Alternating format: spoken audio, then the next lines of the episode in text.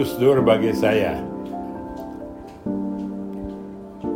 Gus Dur uh, sudah menjadi ikon bangsa, sudah dikenal orang, tapi saya mungkin tidak terlalu memahaminya, memahami ajarannya, tapi pernah sangat dekat sama beliau satu tahun.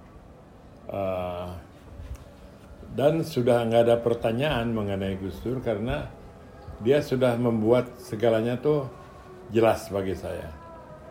Jadi kalau orang tanya,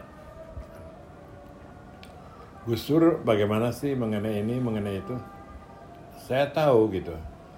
Dan kalau ada yang menjelekan dia aja, dan saya lihat itu barangkali salah gitu datanya, langsung saya katakanlah jelaskan. Jadi saya dibilang pembela Gus Dur, walaupun Gus Dur sudah nggak ada, tetap aja pembelanya.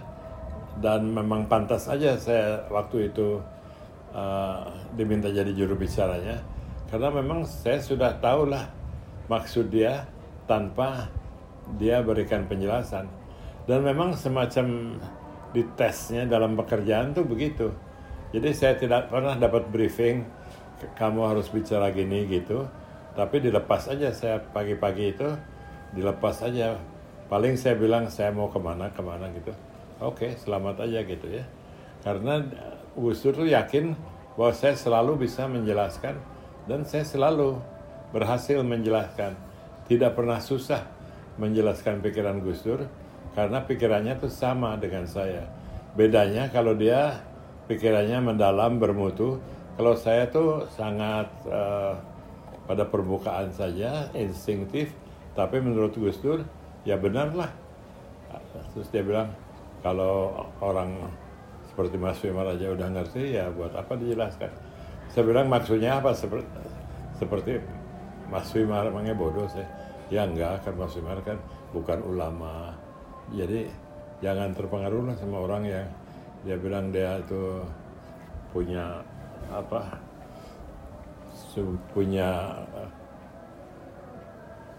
gelar ulama dan uh, profesor dan segala macam.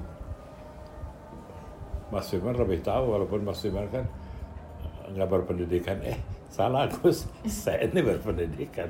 Jadi dia nggak pernah tahu. Oh ya, ya terserahlah katanya. Jadi Gus Dur tidak pernah tahu atau merisaukan saya tuh berpendidikan atau tidak, dan saya juga nggak pernah memasang apa titel saya atau apa di dalam keterangan saya gitu. Dan serba serba enak aja hubungannya. Kalau ada masalah, uh, sering saya yang diminta menghadapi pers, yang saya senang aja karena dianggap kepercayaan, uh, merupakan trust ya, kepercayaan Gus Dur kepada saya. Tapi uh, di lain pihak suka takut salah juga. Jadi pernah saya diminta menghadapi pers pertanyaan mengenai apakah Ajinomoto itu halal atau tidak gitu, karena katanya ada minyak babinya. Uh, ya jelaskan aja, saya nggak tahu tuh. Ya menurut Mas Mimara gimana? Ya halal aja, tapi saya juga nggak tahu ada apa isinya. Memangnya kalau ada minyak babi otomatis nggak halal, dia bilang gitu. Saya nggak tahu, saya bukan ahli. Anda bukan ahli, tapi Anda kan warga negara gitu. Jadi kalau Anda tenang sih uh, makan Ajinomoto silakannya. Saya nggak tenang sih karena itu uh, monosodium. M-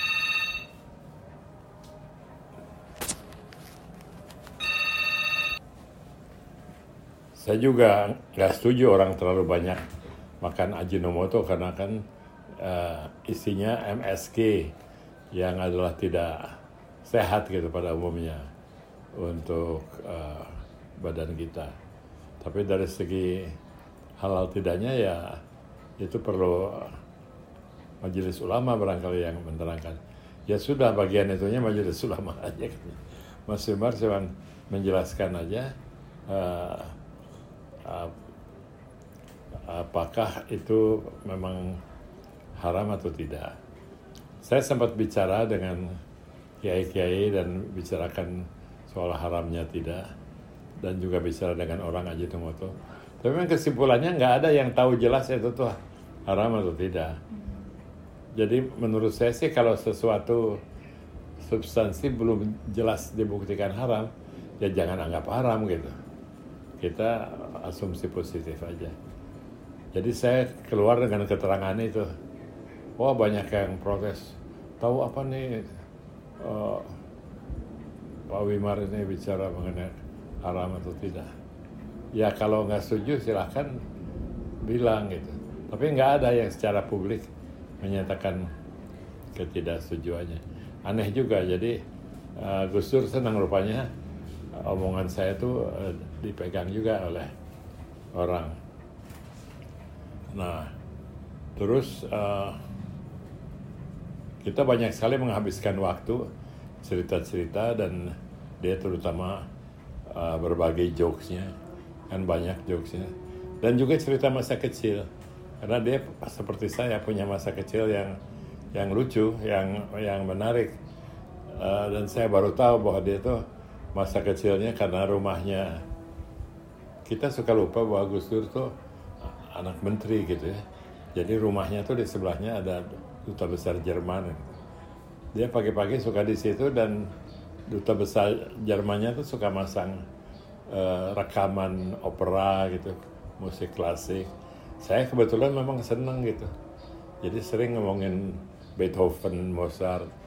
Uh, jadi saya anggap memang ini uh, kalau istilahnya tuh ada Renaissance Man, jadi orang yang uh, menguasai segala macam hal gitu dalam kebudayaan kita, mulai pada mulai dari politik sampai kepada musik sampai kepada pada psikologi. Sering kita ngomongin psikologi Amien Rais atau Akbar Tanjung, ya ini orang-orang nih gini gitu. Jadi senang, betul-betul seperti sahabat, dan orang mungkin nggak tahu bahwa percakapannya gitu sangat casual tapi sangat kena gitu. Jadi dengan satu dua kalimat aja saya tahu lah siapa yang bad guy, siapa yang good guy di republik ini.